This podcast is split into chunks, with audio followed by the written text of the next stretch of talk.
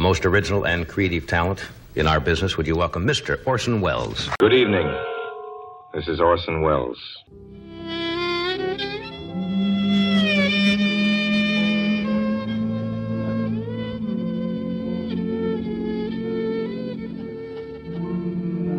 No, no, it isn't the breeze.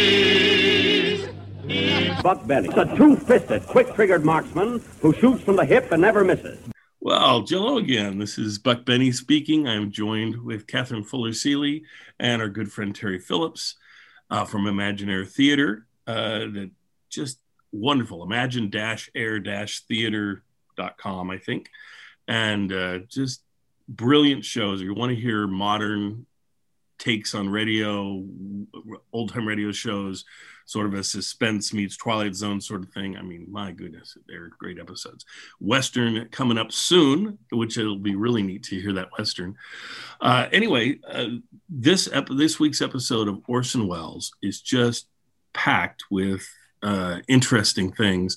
His whole, and you'll see it over the next few weeks too as we plays out. His whole getting questions from the audience, and then they can win themselves a a Lear. What is it, Lear? Yeah, Lear. Uh, Yeah. radio that they give them out, and uh, he says, I.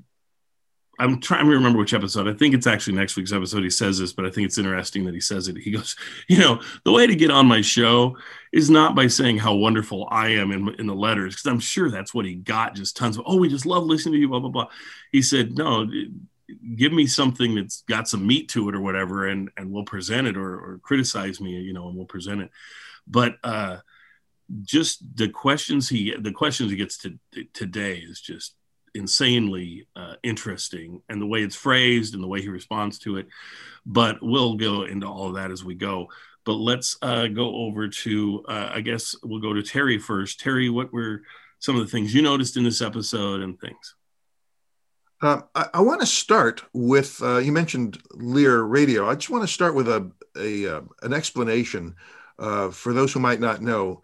Uh, this this product, this radio, which was a very sophisticated um, combination radio, television, and recording device, uh, was invented by Bill Lear, who founded Lear Jet, the, uh, Oh, the wow. business jet um, manufacturing company, which is now part of uh, Bombardier Aerospace. It's uh, it's a Canadian owned company now, but um, he also he was a, a uh, an electronics and an electrical inventor, and one of the things he invented was a device that our younger listeners might not have even heard of, let alone seen, which was the eight track tape uh, player.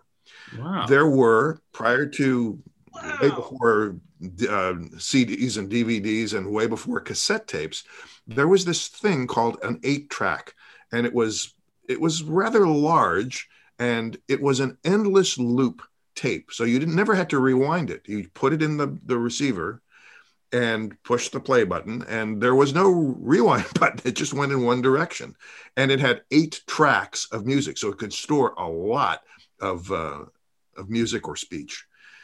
Uh, in in um, professional radio, there was a, a device called a cart, a cart machine, and it was very much like an eight track.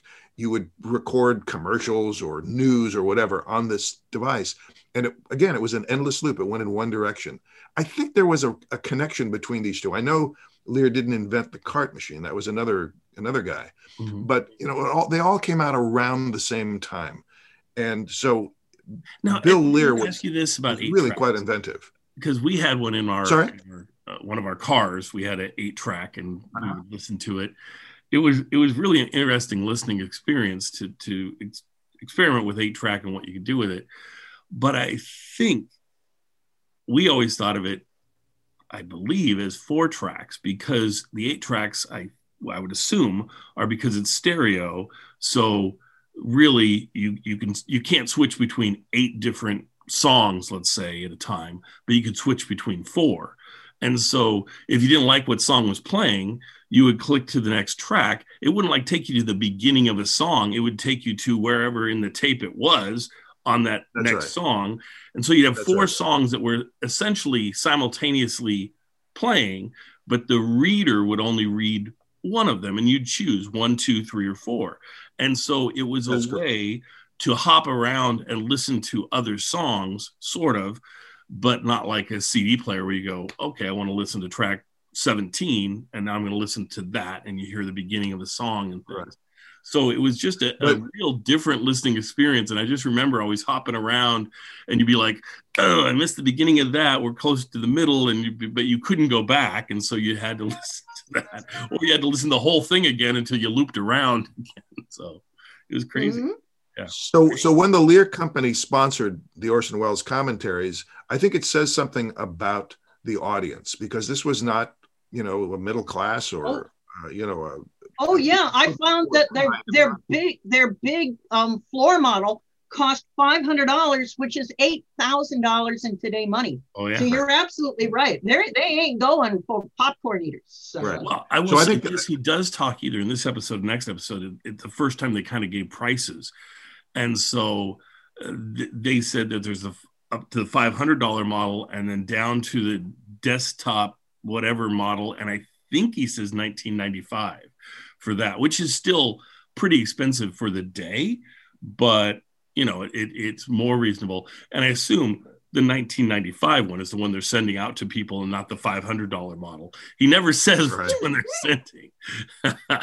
but I do but think this, one this of the says a lot about who, they don't send the tape, the one that, that tapes, they send a, a different model. So right. But this, this says a lot about um, who Orson Welles is addressing in, in these commentaries. And the first thing he, he does is, is promote a movie that's, that some of his um, friends and, you know, former coworkers are in a walk in the sun. It was a World War II movie. This came out right after the, the Right. war ended. And uh, it was a kind of a, kind of a documentary. Um, I mean, it was a, a docudrama maybe is the right word for it. Um, and uh, the the only other thing that I want to bring up, I know you want to talk about um, his um, commentary about racial tolerance, but um, he um, he starts by talking about veterans who were protesting to uh, you know unemployed veterans who wanted to protest to get uh, better unemployment compensation, but the law at the time was that you would not get compensation if you were unemployed as the result of, never mind if you were involved in, as the result of a strike. This was a very anti union provision in the law. And Yes. Welles clearly was a, pro union, pro labor guy. And uh, so he was standing up for those vets who were not getting compensation for becoming unemployed simply because their company was um, dealing with, um, with a, uh, a work stoppage. right. Uh, the last thing I'll, I'll say is that, uh, again, one of his favorite themes was um, uh, phony mentalists or pho- phony uh, mind readers. And he uh, talks about, he makes reference to the Houdini Code. Uh, when Harry, bef- before Harry Houdini died, the story is that he and his wife arranged so that if someone said to her after his passing, I can get in touch with Wells in the afterlife, they had a code and he would uh, be expecting her to tell him wh- or the, the mentalist Yeah. what that code word was. That's how they could verify that the the spiritualist was uh, authentic or not. And uh, Welles said that nobody ever cracked Right. the Houdini code. And he made reference to a guy named uh, Dunninger, the, the amazing Dunninger. Dunninger. Yeah. Who was a Who great shows magi- up on a Jack Benny show? Yes, he Dunninger does. Did? Radio show. Yeah, so that was Joseph Dunninger, who was a very, very popular and famous magician, but also one of these guys who tried to debunk phony spirituals. Yes. Yes. Well, Kathy, what were your thoughts on it? Well, thank you. Well, that's we've got so much to talk about. I just wanted to mention, and thank you, Terry, very much for that. Um, when Orson is talking about the needs of veterans, of returning veterans, something that ap- young people would absolutely not understand is this desire to own a suit and how difficult it was to get clothing. Um, uh, we live in a, a what, what do they call a throwaway fashion, instant fashion. I buy everything from thrift stores anymore. You know, I mean, so my my clothes budget is small, and my closet is packed with things. But it's a fascinating point to go back and remember both how important a symbolic it was to have a suit, to feel like an appropriate man or an appropriate woman to have a dress. Yes. And this also comes down to not only were the returning soldiers desperate to have something to wear, this is just about the time, or it would be the year of the new look, where the French designers, Christian Dior, and some of the other designers in newly liberated France were coming up with this radically altered style of dress that took like 10 yards of fabric for those big skirts and the wasp waist and the big bust. And women all through the 30s and the war years had had to make do with the same clothes and they would literally take a dress and turn take it apart turn the fabric inside out and sew it together again to, so that maybe if it was a woven fabric or you know i mean some kind so if you could. Try and make it last twice as long there were actually riots in um, in places like New York when the new look came out because um, working class and lower middle class women said, uh, well, husbands uh, uh, rioted because they said you're we can't see their knees anymore. Why why are you got all these long dresses? But the women would say, you have now made everything in my closet obsolete. I cannot make over something I own that was very military style and skinny and no Mhm. lapels and all this rationing of fabric and such. They said, I can't make that. And there was a lot of, so I just want you to say this is the fun of studying this stuff Yes. that you can learn a lot about the tensions and hopes of the culture through things like clothing. So Well, that's thank why I think it's so me- great having both of you because you bring such interesting perspectives to this. Um, I want to move us to talking about the end of this episode.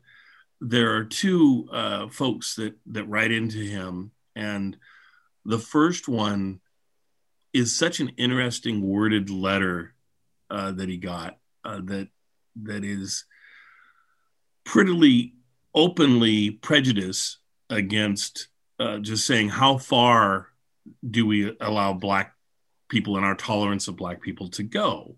You know it's like isn't there a point where we shouldn't have to go any further? I mean we citizens how much should we put up with with essentially uh and they call them the colored people at that point.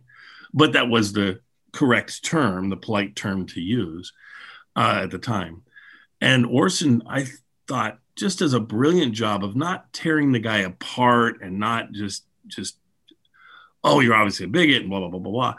He really goes and and just starts essentially saying um, well first of all you know it, black people are citizens and they should have all the rights of every citizen. And as soon as they're treated like citizens that have the ability to to um, be able to care have any job and everything that that they still need more freedoms, more um, thing. And to think that this is so many years before the civil rights movement really caught steam in the 50s and the 60s, it uh, is just really refreshing. And certainly when the Lear guys come on and say, "Oh, we don't." Uh, necessarily agree with everything that Orson's saying, which they say every week. but in this particular one, they really make it stand out. They really make it we don't agree with everything. That's I just thought it was interesting to hear the the vocal is a little different than usual. Um, but Orson, like I said, does a brilliant job. He does mention on the kinds of people that they might hear in radio. Unfortunately, are not going to be this nuanced of a conversation. That in radio you might hear about, uh, you know, the, the uh, watermelon eating, uh, craps playing, a black person and that that unfortunately they don't the, the, black people don't love the fact that they're presented that way. Uh, and i thought that was great. And uh, i was i mentioned um, on our jack benny podcast i was going to mention rochester. And it was the way rochester was written for many years. Um, but but around this time frame they really changed up the way they they portrayed rochester. And um, and he wasn't portrayed in that same way and they dropped a lot of those pieces that he was known for. Um, and i thought that was great the, the, the the way that jack benny changed. In fact they later on had an episode that they grabbed from the 1940 script and used it almost identically. And when they did it they got a bunch of letters in saying what are you doing to Rochester? This is not the way we like to see him portrayed. This is not appropriate, and that sort of thing. And so they were really careful from then on, whenever they grabbed an old script, to change the Rochester piece, uh, which I think is fantastic. Then the last letter they play is from a, a person who's blind, and it was just neat to see uh, Orson's response to that as well. He didn't go deep into it or anything, but he was just just his heartfelt caring for this human being was pretty awesome. And so I think the Here we last are. 10 minutes of this episode are the best. But Terry, go ahead. Here we are 75 years later. And you may say nothing has changed.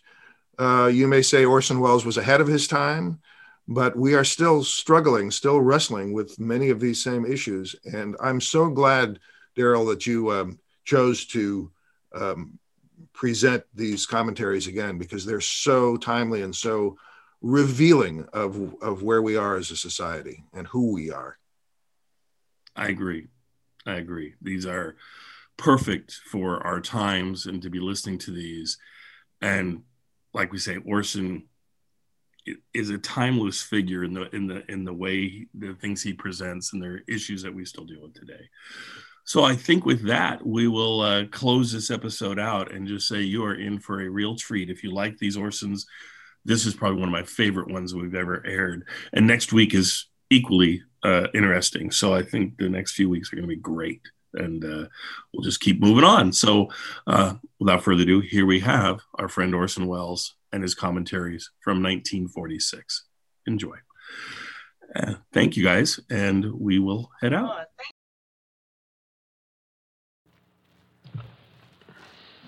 Orson Welles speaking.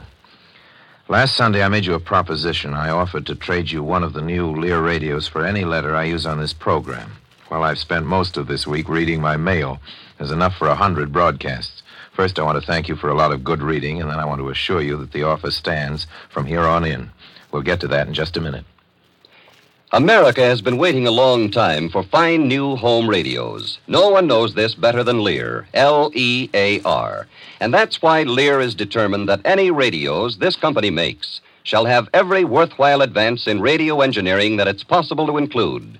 Lear is in a unique position to do this, for even before the years of Lear's concentrated war work, this company was making radios that had to have the finest, most advanced design and construction. These were aircraft radios. Now, the experience of 16 years of this kind of manufacture is being turned to making Lear radios for your home. One of the advanced features is the new sound on tape recording, first announced by Lear just a few weeks ago. This is like wire recording, but is many steps ahead of anything that has been done before. At the touch of a switch, you capture children's songs and voices and all the good times you want to enjoy over and over. These recordings can be used again and again for a lifetime. But any time you don't want to keep what you've recorded, it's erased from the tape just by recording something else. When you see these new sets, you'll know that it was well worthwhile to wait for the radio with the nameplate Lear, L E A R. Now, back to Orson Welles. Before the letters, I'd like to take a minute for a word about a new movie. It's called A Walk in the Sun. Harry Brown's book, for my money, was the best writing in our language to come out of the war.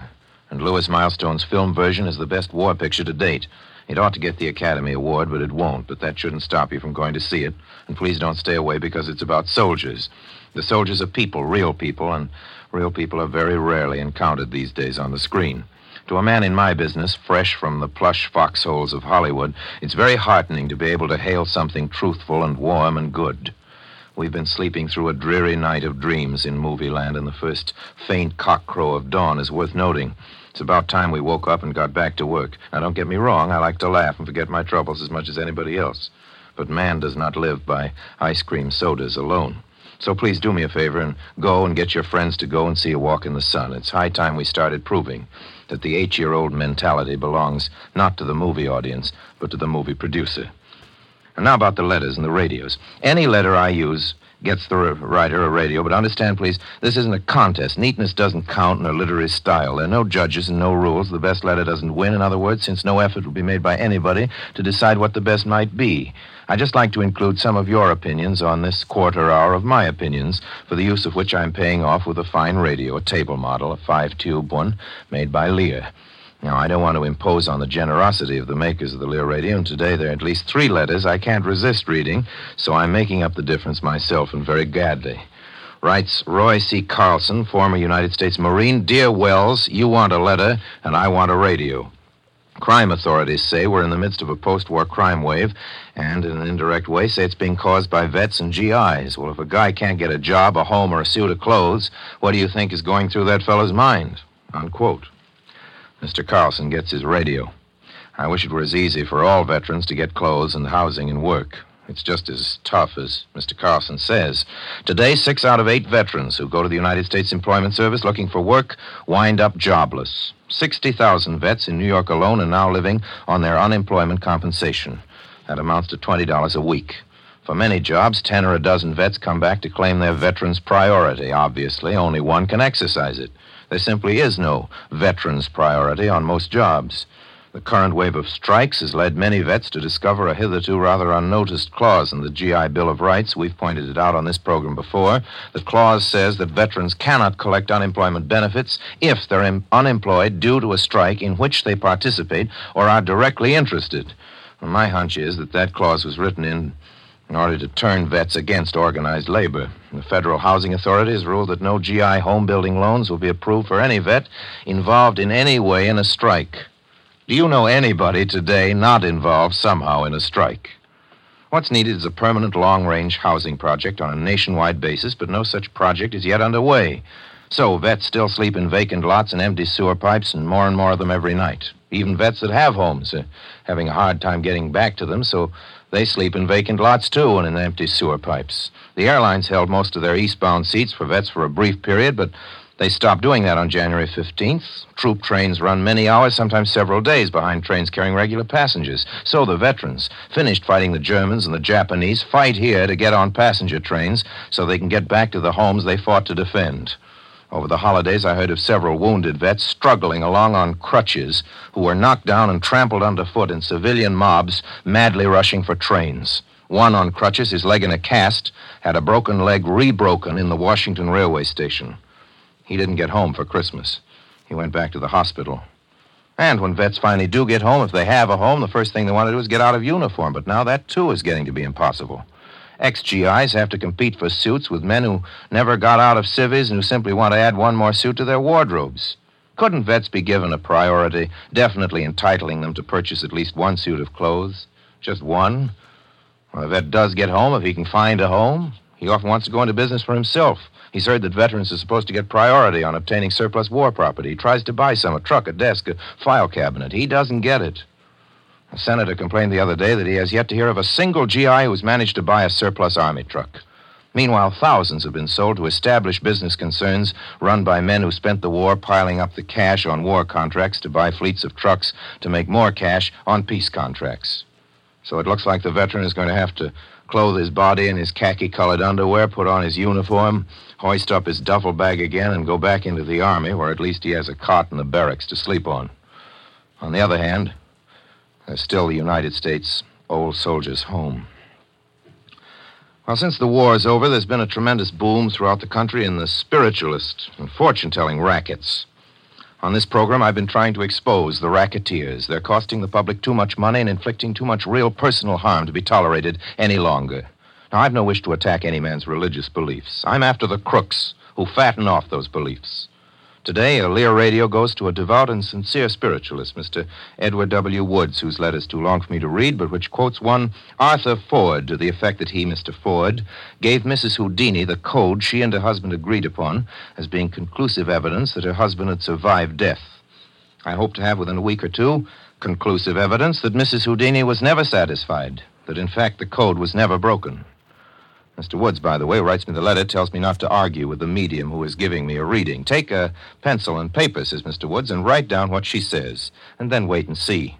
I ask Mr. Woods to examine the implications of that statement. I ask him to ask himself why any supernatural agency powerful enough to divine the future requires a thought or question to be committed to writing. Isn't it obvious, Mr. Woods, that a real prophet wouldn't need anything on paper? Mr. Woods mentions Dunninger as being an excellent mind reader. The fact is that Dunninger is a most convincing and entertaining magician. But I am convinced that Dunninger is not a mind reader. If there is such a thing as telepathy, it's on the record as a very fitful and unreliable spark. The regular practice of mind reading is the regular practice of trickery and hanky panky, nothing more. I made an offer last week, and I'll stand by that offer. If any man or woman claiming supernatural powers can produce phenomena which I cannot duplicate by natural means, he or she gets a television set with my warmest compliments. It may even be that a soothsayer or a mind reader might find television useful, at least during periods of relaxation. Well, here's a letter from somebody who signs himself C.W. Brooks, with an address in Cleveland, Ohio. Quote The favorite remark in all speeches today seems to be racial tolerance. Where do the advocates of racial tolerance expect it to stop? Where do the colored people expect it to stop? Just how far are we expected to go? Surely there must be some things the colored people don't want us to do. Please accept this question the way that it's meant a question that is in the minds of millions of fair, honest citizens. Can you, or the colored people, get a fair answer for us? Unquote.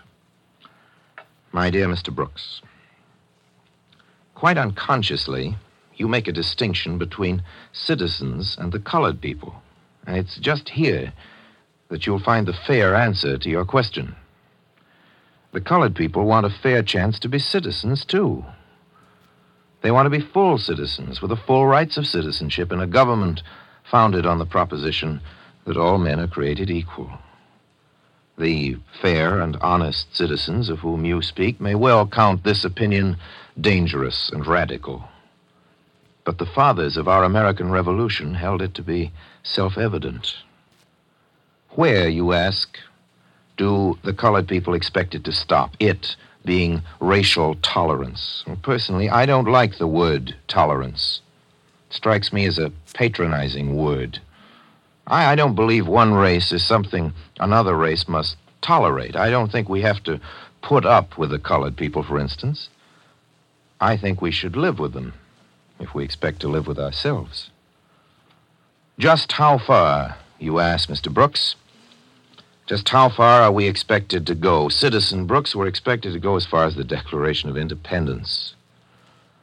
As far as life, liberty, and the pursuit of happiness, described, if you will remember, as inalienable rights. Of course, it's more than possible that some of your fair and honest citizen friends will hear only the word alien in the word inalienable. These should be reminded that equality is an American idea and that the justification of inequality, by any means or any argument, is foreign and subversive. Citizen Brooks, I'm sending you at my expense a radio. I hope it brings you pleasure and profit. It's a good radio. But I can't vouch for what you'll hear on it. Certainly not many frank discussions on this matter. But you'll hear Marian Anderson, maybe, and Duke Ellington, and if you're interested, a college professor or a scientist who happens to be a Negro. They may help to answer your question. Mind you, they're good Negroes. They know their place. And, Mr. Brooks, it's a place of high honor in American society.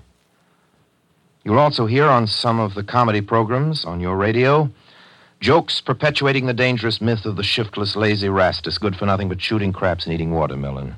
Surely, you say, there must be some things that the colored people don't want us to do. Mr. Brooks, that's the sort of thing they don't want us to do.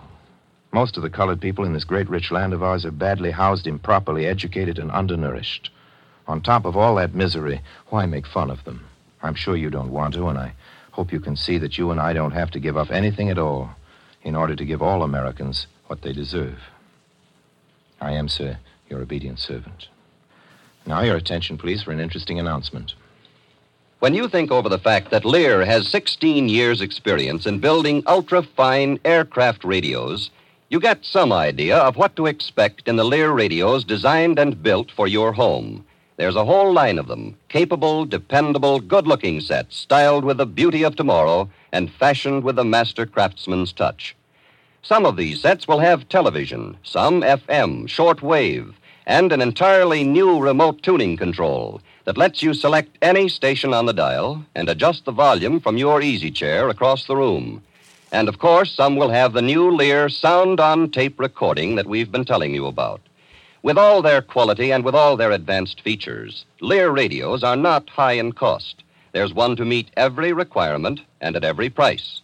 The fine console combination radio phonograph with television, FM, recorder, and all sells for about $500.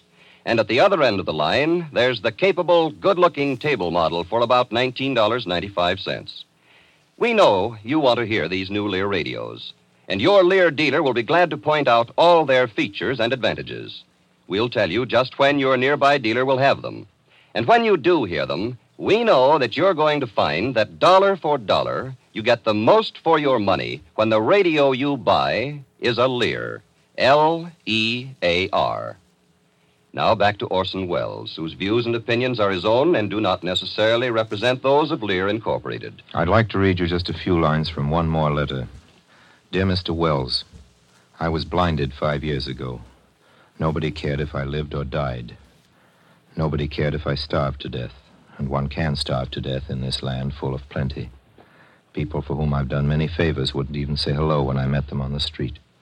Nobody has ever offered to read to me, and few people have ever visited me. Mr. Welles, there are people in this world who will steal from a blind man. Unquote. I hope the radio I'm sending Mr. Haggerty, who wrote me this letter, will lighten that terrible darkness just a little and help his loneliness. We wish him everything that can be wished and more. Well, my time's up. Thanks for listening, and let me come to call next time. This is the American Broadcasting Company.